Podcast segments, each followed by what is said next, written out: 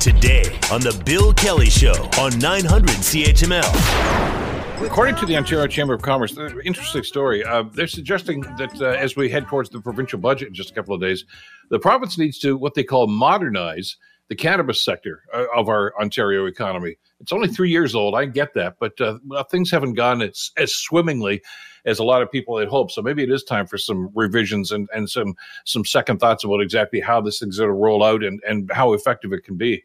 Uh, and they talk about a number of different things here, including uh, cannabis bars licensing actual locations for uh, consumption. Joining us to talk about this is uh, Mitchell Osak. Mitchell, of course, is the CEO of Quanta Consulting Incorporated. Uh, Mitchell, uh, great to have you on the show today. Thanks so much for the time. My pleasure, Bill. I was just mentioning this before the news break here. There were there's some pretty high expectations, excuse the pun, uh, when this industry was legalized about three years ago. I, I, got the sense that even this government wasn't crazy about the idea, but they said, okay, that's it's the law of the land. Let's get this going. Uh, but the, the the whole course of this thing was supposed to be revenue generation for the the government and a, and a booming industry. It hasn't really happened uh, to the extent that a lot of people thought it would. What what are some of the stumbling blocks that you've noticed?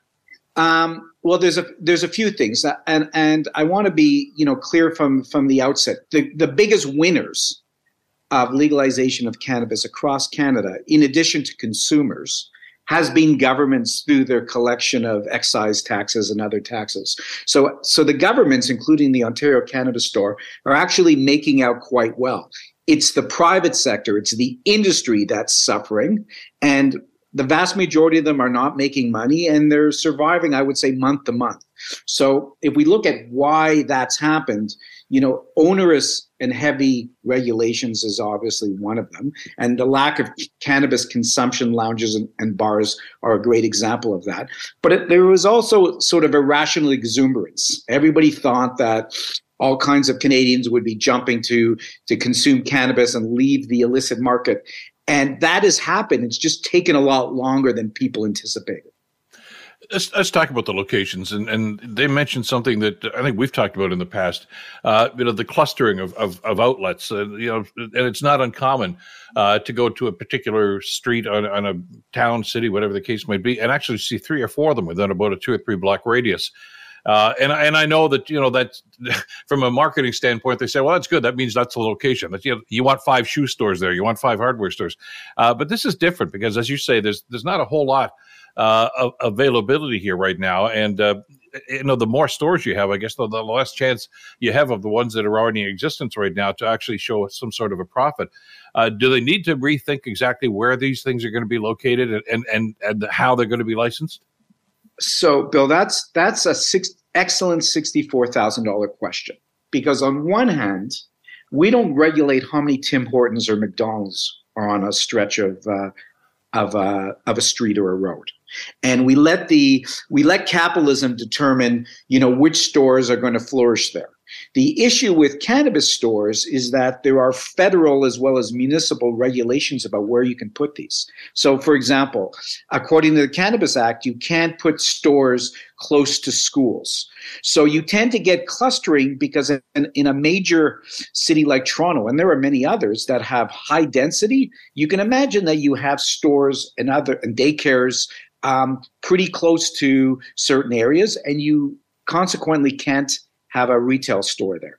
The other complicating factor is that there is, I think, roughly two and a half to three million Canadian, uh, sorry, Ontarians that live in communities like Mississauga, Vaughan, that are not allowed to have stores. The municipalities have said there are no legal cannabis stores allowed there. So you partially get clustering because there are major swaths of Ontario that are not allowed to have legal cannabis stores. So that's that's something that needs to be addressed. And I, I, suppose the other element to this, and I guess this goes back to the success or lack thereof, I guess, uh, for some of the retailers, uh, is is the, the market itself. One of the numbers that I saw that I think it's got to be troubling to the industry anyway, Mitchell, is uh, uh, an awful lot of, of the purchase of this stuff is still being done on the black market. In, in other words, we thought this was going to, well, I heard some officials say this was going to wipe out the black market. That certainly hasn't happened, but uh, a number of consumers and customers have basically said, I'm going back there uh, to where I purchased this stuff four or five years ago because I just don't like what I'm getting uh, in these licensed stores, the service, the, the, the product, et cetera, et cetera. Uh, how do you clean that up? again, excellent point. Um, I'll start with, with, with two points of my own. One okay. is that you will never get rid of the illicit cannabis market, just like we haven't gotten rid of the illicit tobacco um, tobacco market. So even in older, mature states in the United States, like Colorado, for example, you still have 10 to 20 percent of all cannabis consumption being purchased through the illicit cannabis economy. So the question is, what is success? Right now, we haven't been as successful as we should be. You're right. It's roughly 40, 50% of all cannabis is still bought illegally. That's a problem. But I think a lot of that has to do with the regulations, particularly concerning edibles and so on, where you don't have the same THC limits that you have in the legal mm-hmm. economy. So, so for those kinds of products, it's still very appealing from a cost, service, and product perspective to buy it illegally. For flour, you know, smokable flour and pre rolls, what we're seeing is a lot of former illicit buyers moving into the legal economy because prices and quality quality is improving substantially and prices are coming down quickly. Uh, I got about a minute left here. Do you, do you get the sense, Mitchell, that the, the government uh, is is going to be listening? I saw. I'm sure you saw some of the points the Ontario Chamber was recommending. A lot of the stuff that you've been talking about for the last little while uh, about, as you say, uh, having facilities that to actually sit and enjoy uh, the product as opposed to having to buy it and take it to wherever you're going. Uh, is there a willingness by the government here to say, yeah, we, we've got to do more here to help this industry along? Well, great question. Is there willingness? Yes, at you know at a ten thousand foot level. Is there courage and grit to make it happen uh, soon? Um, I don't see it. It will happen eventually. Uh, the problem in Canada is that we tend to go very slow. Uh, we, we political change happens incrementally, and everybody is concerned about risk. Yes, there are certain issues about smoking indoors uh, because of cigarette bans and so on and so forth, but there's no valid health or social or business reason why you can't have cannabis consumption bars and lounges. Well, we'll follow the story and uh, and certainly be touching base with you on a timely basis from time to time to see just where the government's going on this. Uh, I know the Ontario Ch- Chamber would like to see uh, some sort of progress on this uh, as early as the next Ontario budget, which is just a few days away. Uh, that may be wishful thinking, but uh, you got to start sometime, I guess. Mitchell, as always, thank you for the input today. Really appreciate it. Have a great day, Bill. Thank you. You too. Mitchell Osak, uh, CEO of Quanta Consulting Incorporated in the cannabis industry here in the province of Ontario, could use a helping hand from the government.